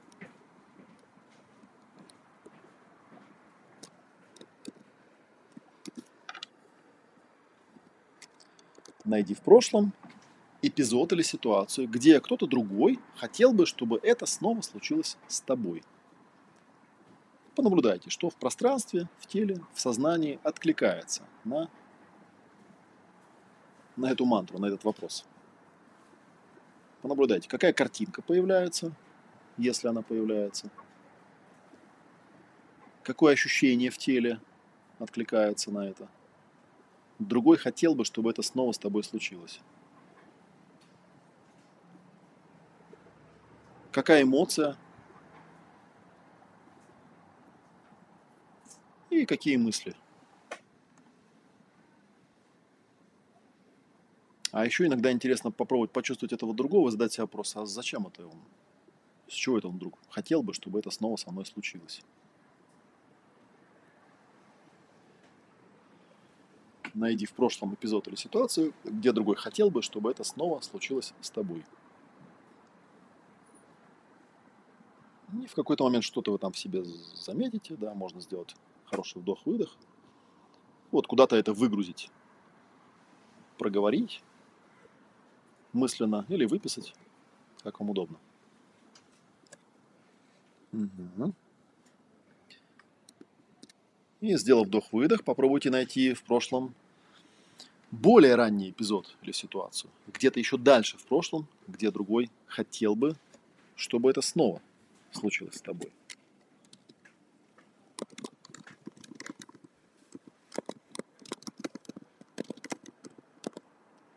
И опять понаблюдайте, какая проявляется картинка, ощущение в теле, эмоция, мысль. И что там с этим другим?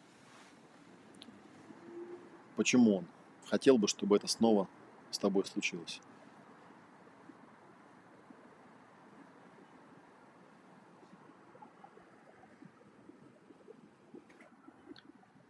Иногда бывает, что ничего не проявляется, это тоже нормально. Не всегда эти вопросы торкают. Так, сделаем вдох-выдох. Если вам надо, попробуйте проосознаться, да, выгрузить это. Что там у вас проявилось? И теперь будет такое задание. А теперь попробуйте найти самый ранний эпизод в прошлом или ситуацию, где другой хотел бы, чтобы это снова с вами случилось. Мысль.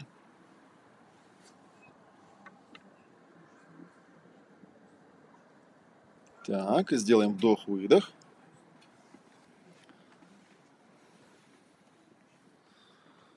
Отпустим эту ситуацию. Если нужно что-то, повыгружайте. Угу.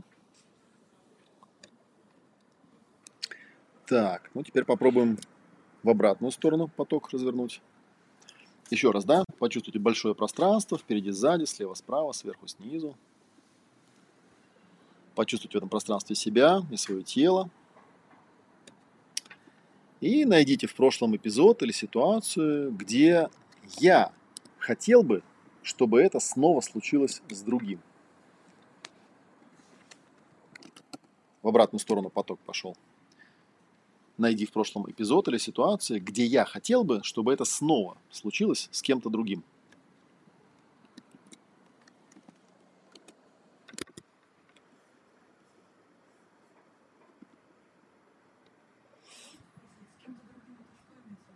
Ну, с каким-нибудь человеком.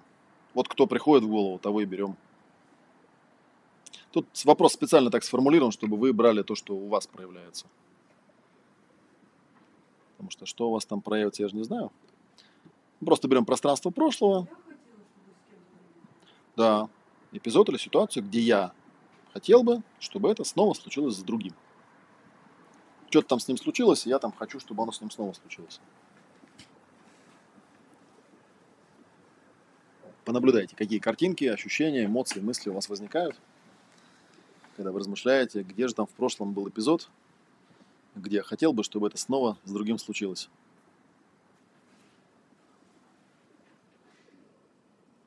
Так, сделаем вдох-выдох. Вообще что-либо. Что приходит, все приходит. Вы сейчас пытаетесь понять смысл вопроса, а в вопросе смысла нету, потому что это мантра.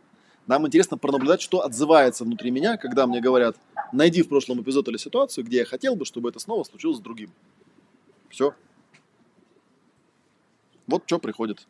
Иногда может ничего не приходить. Тоже нормально. Попробуем сейчас сделать вдох-выдох. И если вам что-то надо выгрузить, повыгружайте. Так, все еще мы, да, на пространство прошлого смотрим. Попробуйте найти в прошлом более ранний эпизод или ситуацию, где я хотел бы, чтобы это снова случилось с кем-то другим. Более ранний эпизод или ситуация в прошлом, где я хотел бы, чтобы это снова случилось с другим. Что-то там случилось, я думаю, о, классно. Круто бы было бы, если бы оно снова случилось с этим человеком. Понаблюдайте, что отзывается, какие картинки, ощущения, эмоции, мысли откликаются.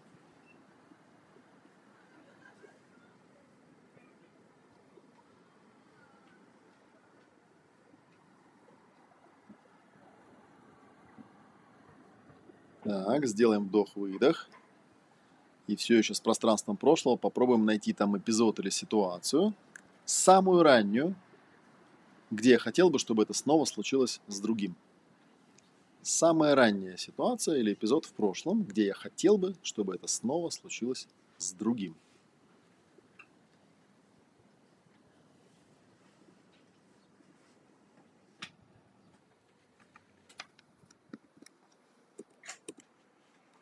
Ну, понаблюдайте, какие картинки, ощущения, эмоции, мысли проявляются. Ну и можно, да, задать себе вопрос, а что это я хотел бы?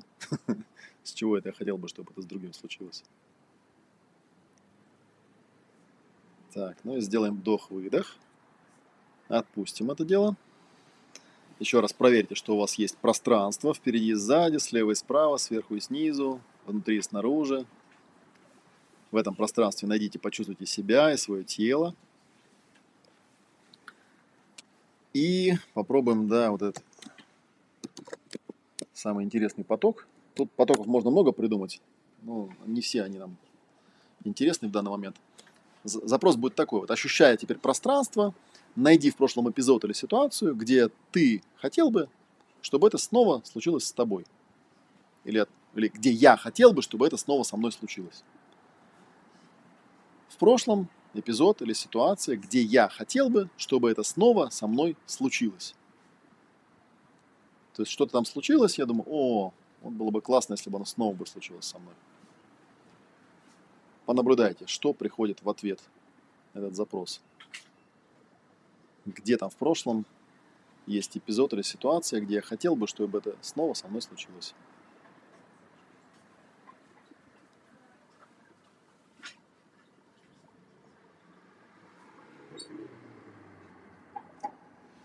Понаблюдайте, какие картинки, ощущения, эмоции, мысли возникают. И сделаем вдох-выдох. Все еще ощущая пространство прошлого, попробуйте найти более ранний эпизод или ситуацию, где я хотел бы, чтобы это снова со мной случилось.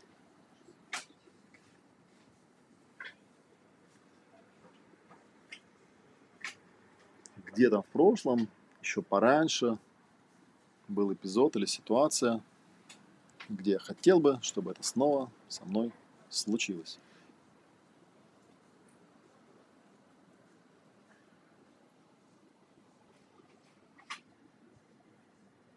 картинки, телесные ощущения, эмоции, мысли.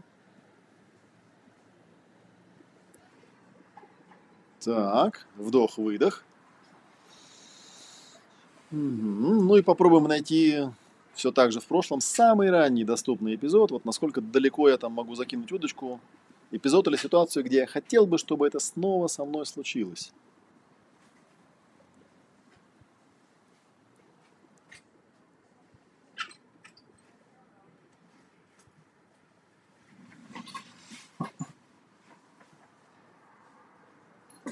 Картинки, ощущения, эмоции, мысли, что там.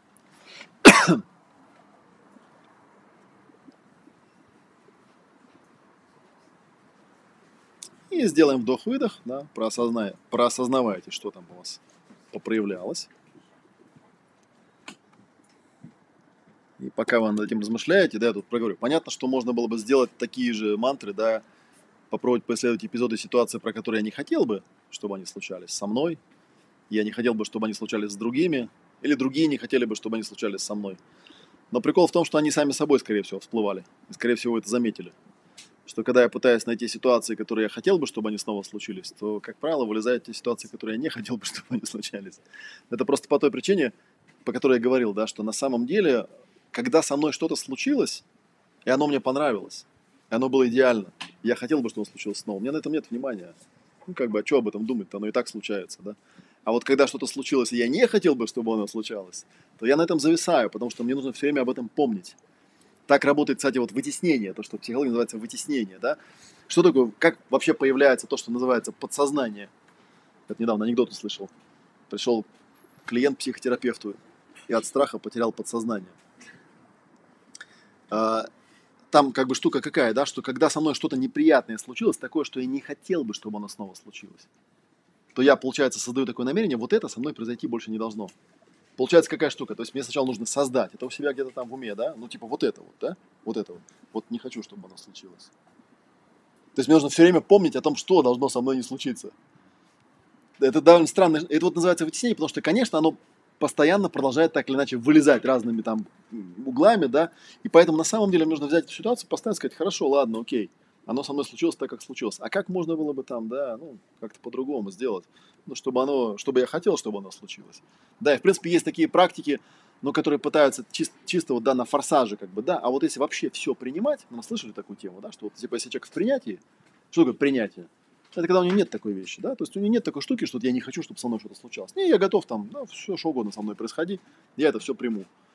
Но это, правда, не так легко сделать, но теоретически оно должно работать.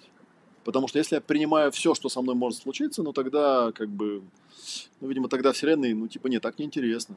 Интересно, когда он боится, как бы, там, убегает, вытесняет, а когда он не боится, что тогда? Да, ладно, живи уж. Как... Я историю, кстати, про дзен-монаха, которого там... все, ничего не берет его, там, ему демоны туда одно, другое, он говорит, ну не берет его ничего, не говорит, ну надо, чтобы вы его там, как бы, все, и детей отобрали там, и ага. Бедный сидит, тут медитирует, и хоть ты тресни.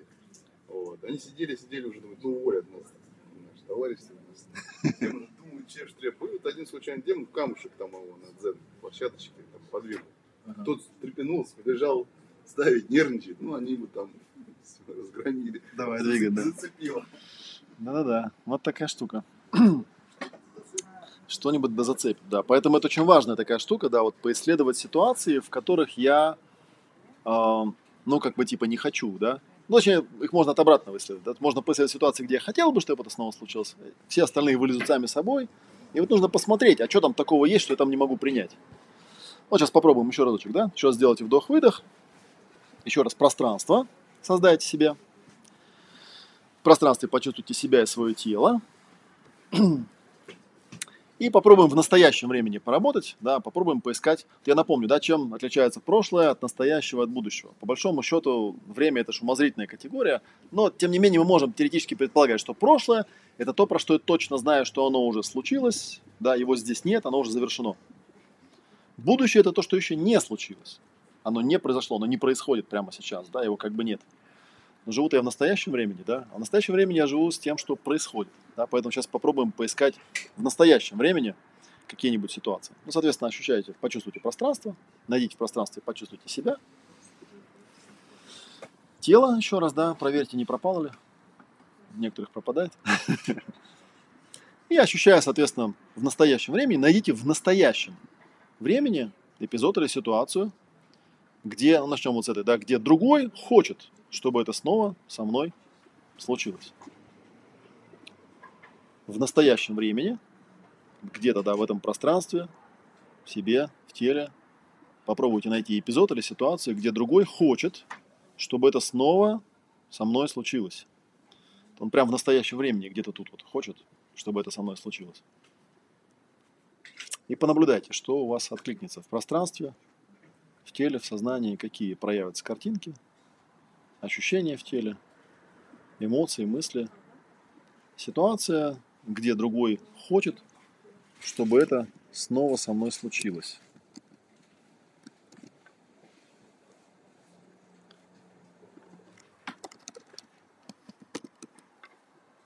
Найди в настоящем эпизод или ситуацию, где другой хочет, прямо сейчас хочет, в настоящем времени, чтобы это снова случилось с тобой.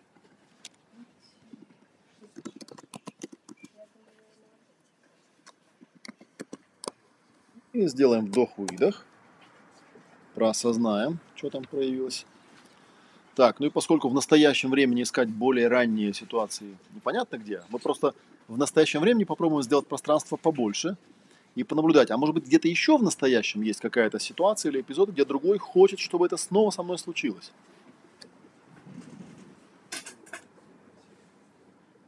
Они все время там ходят, эти другие, да, вокруг меня, и что-то все время хотят.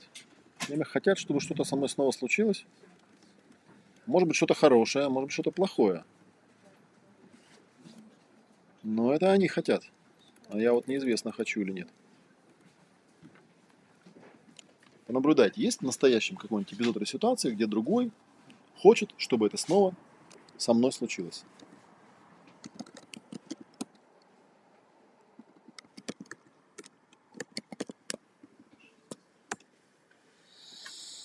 Так, сделаем вдох-выдох, проосознаем это дело. И еще раз сделаем пространство побольше и понаблюдаем, а вот в самом-самом большом пространстве, в настоящем времени, где-нибудь еще есть какие-нибудь ситуации или эпизоды, где кто-то другой хочет, чтобы это снова со мной случилось?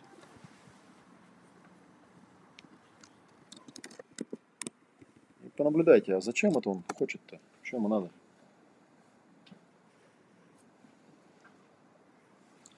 Здесь, кстати, вот как раз прямая связочка с правотой. Он же хочет, чтобы это снова случилось со мной. Зачем? Чтобы что?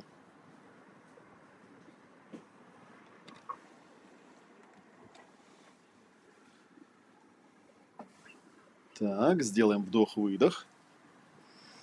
Проверьте еще раз, да, что есть пространство, есть я, есть мое тело в этом пространстве.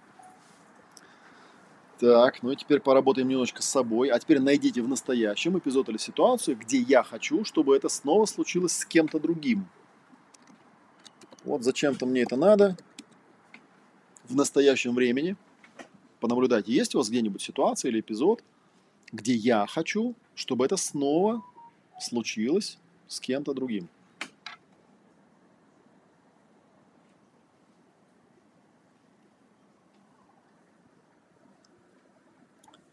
Картинки, телесные ощущения, эмоции, мысли. Понаблюдайте, что проявится, и попробуйте задать себе вопрос, а зачем это я вот хочу-то? Что это я хочу, чтобы оно с кем-то, что-то там случилось опять? Зачем мне это надо? И надо ли? Так, сделаем вдох-выдох. Сделаем пространство побольше. Все еще в настоящем времени. Посмотрим, может быть, еще где-то есть ситуация. Где-нибудь, может, подальше, да, не совсем рядом, где я все-таки хочу, чтобы это снова с кем-то случилось. С кем-то другим.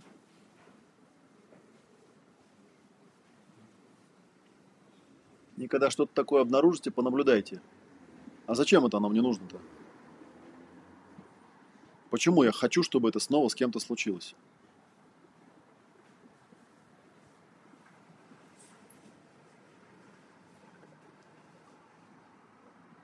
Так, сделаем вдох-выдох. И попробуем максимального размера сделать пространство и понаблюдать, а еще где-нибудь есть в настоящем времени эпизод или ситуация, где я хочу, чтобы это снова с кем-то другим случилось.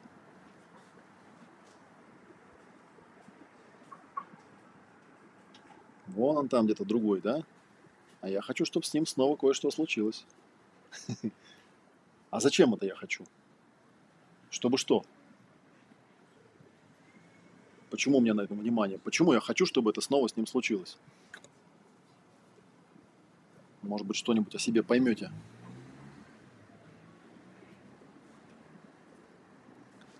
Так, ну и сделаем вдох-выдох. Еще раз проверим, да, что пространство не пропало, что я тут тоже, вот он я. И тело тоже оно мое, вот оно.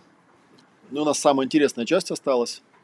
Ощущая в настоящем времени пространство, себя и свое тело, найдите в настоящем эпизод или ситуацию, где я хочу, чтобы это снова случилось со мной.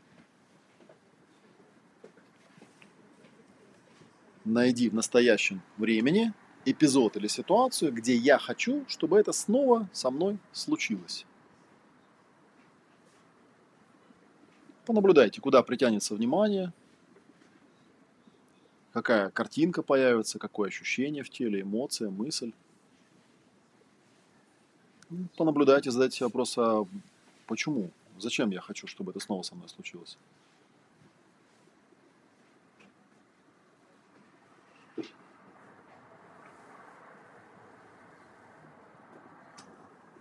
Так, ну и сделаем вдох-выдох, сделаем пространство побольше. Понаблюдаем, а где-нибудь еще в настоящем времени есть какая-нибудь ситуация или эпизод, где я хочу, чтобы это снова со мной случилось? Прямо сейчас хочу, в настоящем времени хочу. Не где-то там в прошлом или будущем, а вот сейчас хочу, чтобы случилось. Найди в настоящем времени эпизод или ситуацию, где я хочу, чтобы это снова со мной случилось.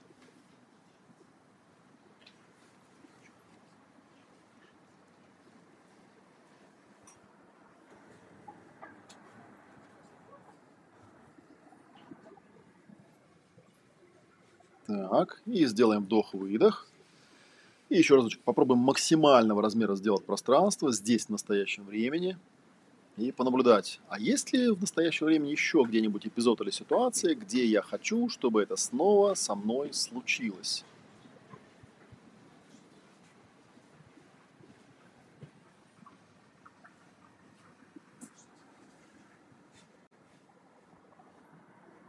К чему притягивается внимание, какая картинка, ощущение, эмоция, мысль.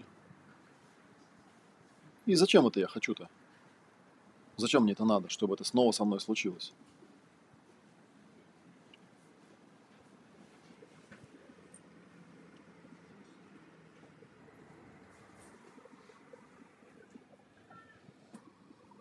Так, и сделаем хороший большой вдох-выдох.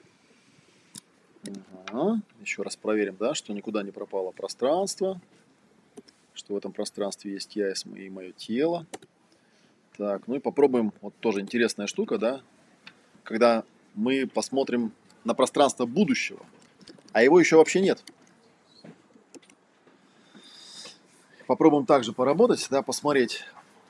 Вот ощущая сейчас пространство, себя и свое тело, направьте внимание на пространство будущего, и найдите в будущем эпизод или ситуацию, где другой может захотеть, может захотеть, но пока еще не хочет, может захотеть, чтобы это снова случилось со мной. В будущем эпизод или ситуация, где другой может захотеть, чтобы это снова со мной случилось. Он никогда раньше этого не хотел и сейчас не хочет, но там где-то в будущем может захотеть. Мне кажется, самое интересное понаблюдать, а что же там такое может быть?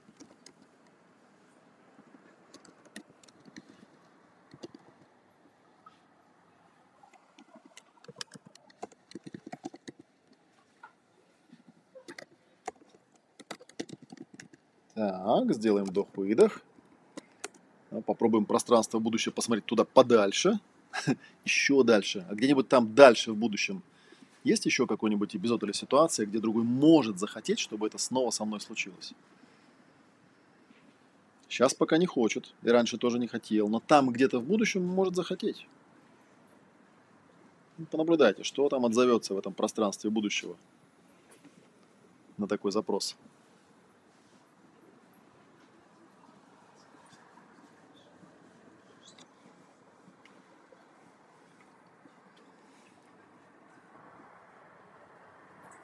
Так, и сделаем вдох-выдох.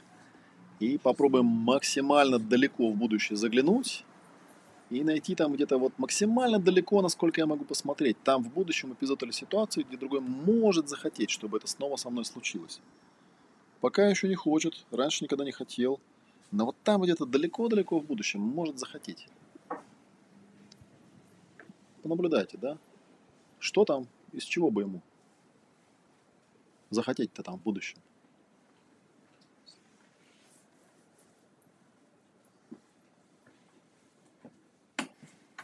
Так, сделаем вдох-выдох. Проверим пространство себя и тела. Так, ну еще вот поток развернем, да, посмотрим. Это у нас пока такая разминочка. Самое интересное там будет про себя. Ощущая пространство будущего, найди в будущем эпизод или ситуацию, где я могу захотеть, чтобы это снова случилось с кем-то другим. Пока еще не хочу, но могу захотеть. Там где-то в будущем могу захотеть, чтобы это снова с кем-то другим случилось. И понаблюдайте, что там в пространстве будущего такого есть, что за ситуация, где я могу захотеть, чтобы это снова случилось с кем-то другим.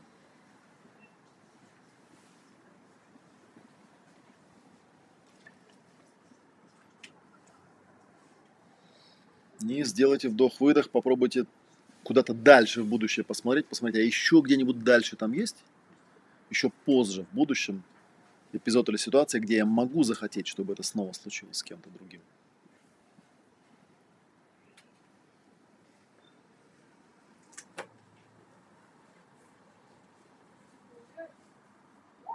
Из чего бы этого мне захотеть там в будущем? Сейчас же не хочу, а с чего это там в будущем могу захотеть?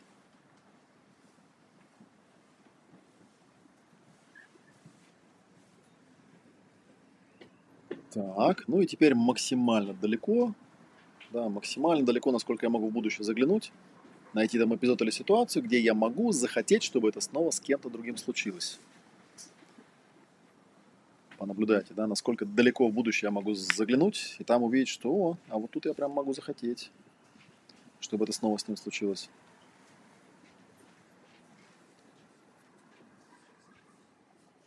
Понаблюдайте, какие картинки. Ощущения, эмоции, мысли, куда внимание примагничивается, что там такого в будущем есть, где я могу захотеть, чтобы это снова случилось с кем-то другим. Сейчас пока не хочу, но вот там могу захотеть. Это же самое интересное. Так, сделаем хороший вдох-выдох.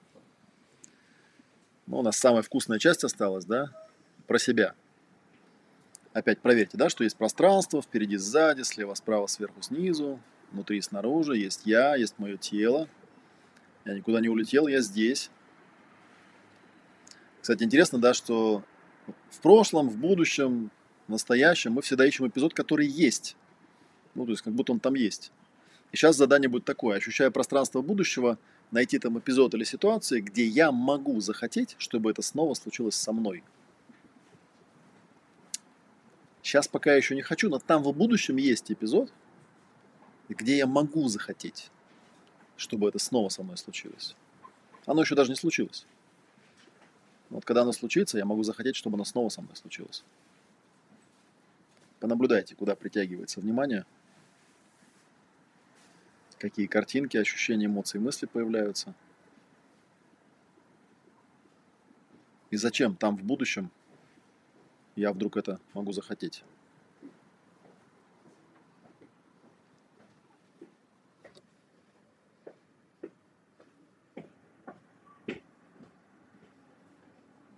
И сделаем вдох-выдох и попробуем чуть подальше в будущее заглянуть, посмотреть, а там где-нибудь еще дальше в будущем есть какие-нибудь еще эпизоды или ситуации, где я могу захотеть, чтобы это снова со мной случилось.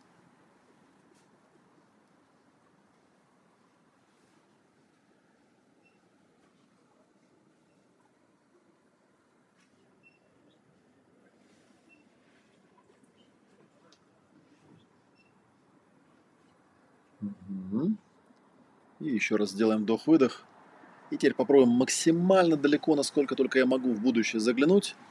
и посмотреть, а есть ли там где-то вот на пределе моего восприятия какой-нибудь эпизод или ситуация, где я могу в будущем захотеть, чтобы это снова со мной случилось. Оно еще даже не случилось, оно только случится там где-то в будущем. И там в этом будущем, в этом эпизоде я могу захотеть, чтобы оно снова со мной случилось.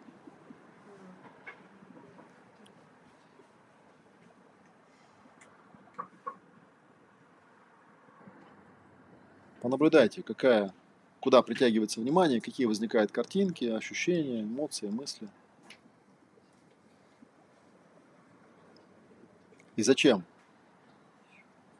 Зачем я там могу захотеть, чтобы это снова со мной случилось?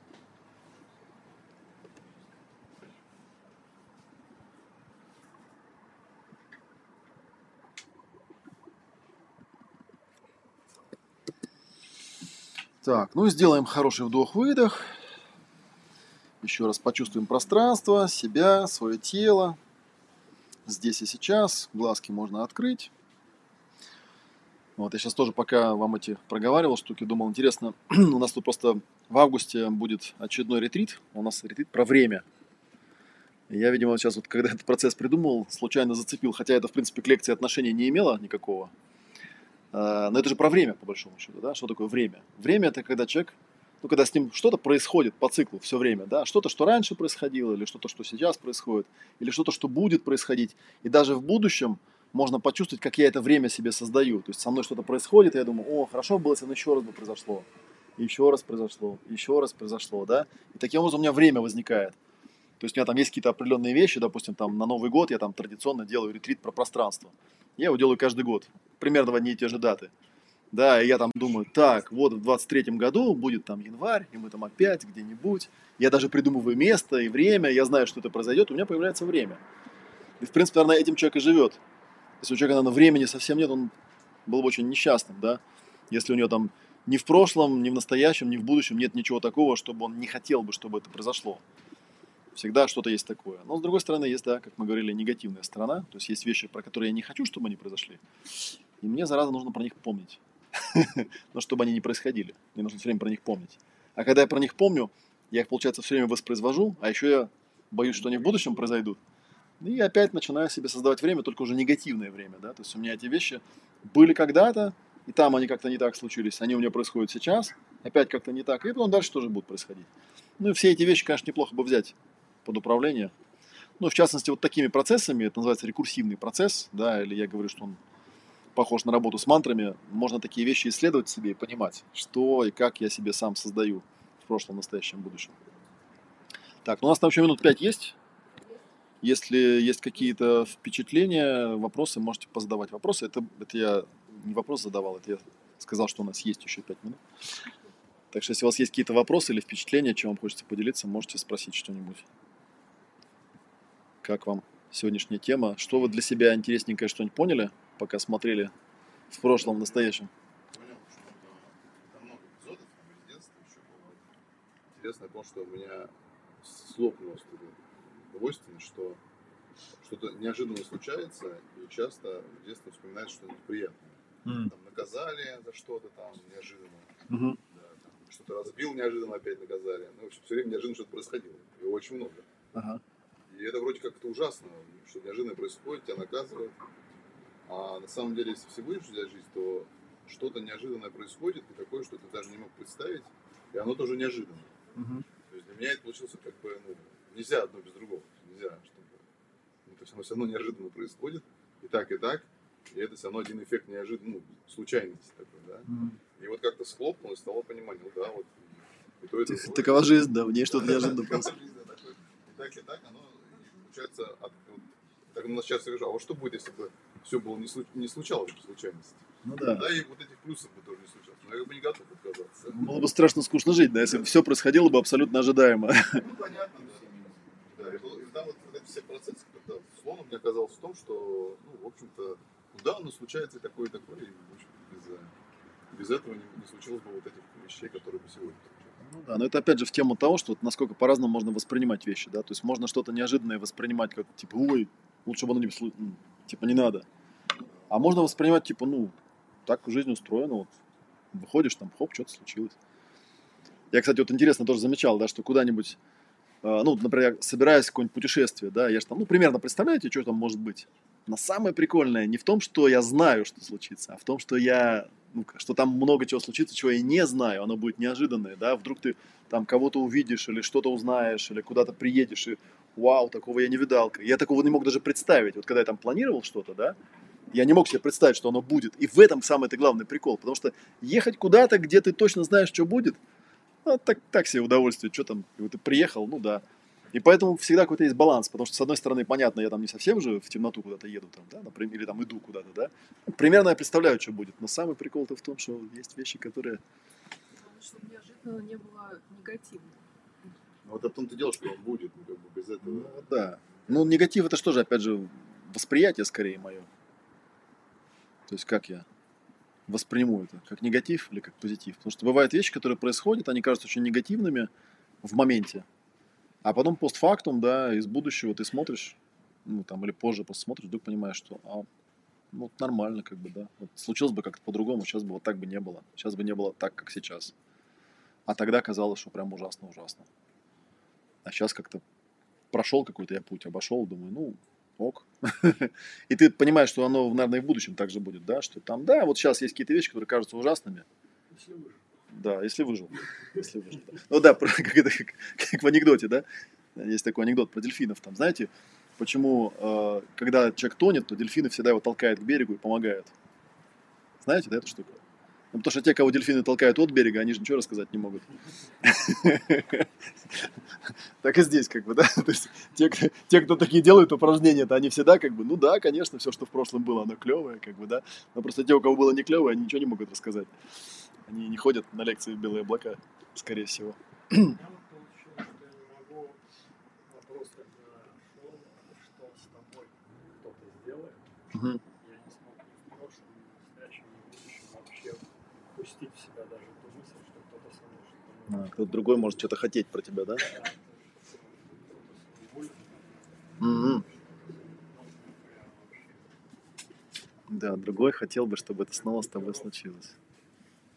Это, кстати, тоже может быть важный такой момент, да, когда тут же получается, по идее, ну, там есть эти потоки, когда там другой что-то делает с тобой, ты там с другим, другой с другим, другой сам себе, ты сам себе. По идее, все эти потоки, они должны быть, ну, свободными, да. Ну, там хочет он что-то, чтобы со мной произошло. Ну, хочет, хочет и хочет, как бы, да. Может быть, я соглашусь, может быть, нет, как бы, да, но, по крайней мере, у меня с ним есть какая-то коммуникация, да, он там, я хочу, чтобы там с тобой вот это было, да, ты говоришь, да, отлично. А я... Ну, ну, да, да, да. А иначе получается такое детское, вот когда, как там дети сопротивляются, не потому что они там не хотят, да? И вот как, я когда-то, знаешь, такую тему интересную исследовал, да, что самый изощренный способ подавления, да? Вот, например, когда ребенок не хочет есть кашу, а его заставляют. Ну, это еще как-то так. Самое ужасное, это когда ребенок хочет есть кашу, а его заставляют. То есть он сидит, ест кашу, ему нормально, да? Вот заходит папа, ему бам, под затыльник, а ну жри кашу. Тогда у ребенка такое возникает, так я вроде и ел, я же хочу и ел, но теперь я уже не хочу, потому что мне подзатыльник дали, как бы, да? И вот это вот самое страшное, потому что когда я не хочу, а меня заставляют, тут все просто. Я не хочу, он заставляет, как бы, да? А вот когда я хочу, и меня еще заставляют, ну тут как бы засада такая тоже получается. И от этого вот такое детское сопротивление бывает, когда я не хочу что-то делать просто потому, что кто-то меня заставляет, да? Но иногда меня заставляют делать какие-то хорошие вещи, да, и получается такая вот, ну, родительская ошибка, да, когда заставляют ребенка делать правильные вещи, а он их не делает просто потому, что он не хочет, чтобы его заставляли. Да, это, скорее всего, представление, что если кто-то хочет, то плохое. Ну да, если он, да, и, и, так, и что, да, если заставляют, то значит это плохо, хотя вообще не факт. Не пришла даже мысль, что хорошее. Всегда это было. Ну, в общем, тут можно много чего выкопать. Так, ну да, у нас время потихонечку заканчивается. Кто-нибудь что-нибудь еще хочет спросить или сказать? Спасибо. Честно говоря, и в будущем это случится или нет, мы все, я тут выписала. Ну, это у каждого свое, вот такое дело. На самом деле, конечно, такой процесс, его делать нужно дольше, да, мы так по одному разику потыкали, потому что, чтобы собрать что-то в кучку, что-то понять для себя, как правило, требуется больше практики. Поэтому я обычно в онлайне говорю, можете потом на паузу просто поставить и посидеть уже в своем ритме, да, повыгружать более внимательно, потому что, ну, мало ли там, сколько у меня всего. Я так в среднем по больнице довольно быстро делал. Может не сработать. Ну да, и у меня как у него в какой-то момент будущее захлопнулось. Mm-hmm. Вообще как-то странно. Так, ну я хотел еще сказать, что мы ровно через неделю будем снова, двадцать четвёртого мая, да? Вот, я там буду рассказывать про, про что? А, про ретрит, который называется «Тело и движение». Он в начале июня будет у нас. Я там про него расскажу вообще, пока не буду в это погружаться. Так что, если вам интересно показалось, приходите.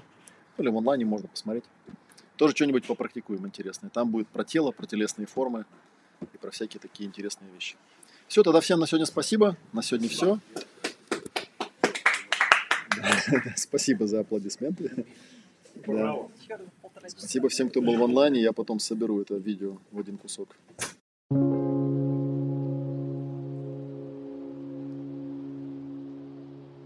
Thank you.